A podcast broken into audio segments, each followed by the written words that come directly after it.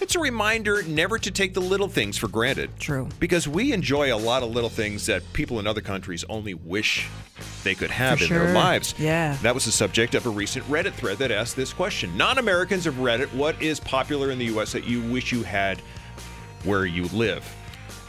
And not surprisingly, most of the popular answers centered around food, And, Food. food and drink. KFC.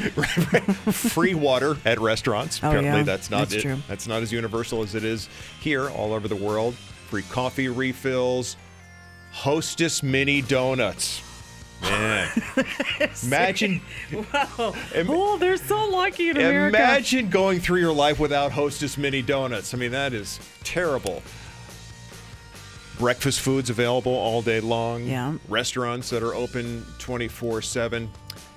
And I think this one might be my favorite response.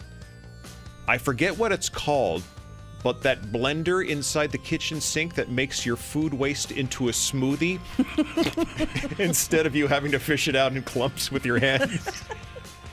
AKA No. a garbage disposal. Uh, yes, that is your garbage disposal.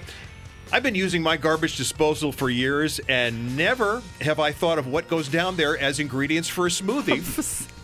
I'm- blender. I might love wanna, it. Might want to give that a try. Your sink blender. you know, it's probably it's natural ingredients. True that. Instead of composting in your yard, all organic. You could just I'm going to take all that stuff out of there today. I'm going to put it in my Vitamix and have myself a nice health drink. That's what I'm doing today. Cheers. so if I'm not in tomorrow, you'll know the reason.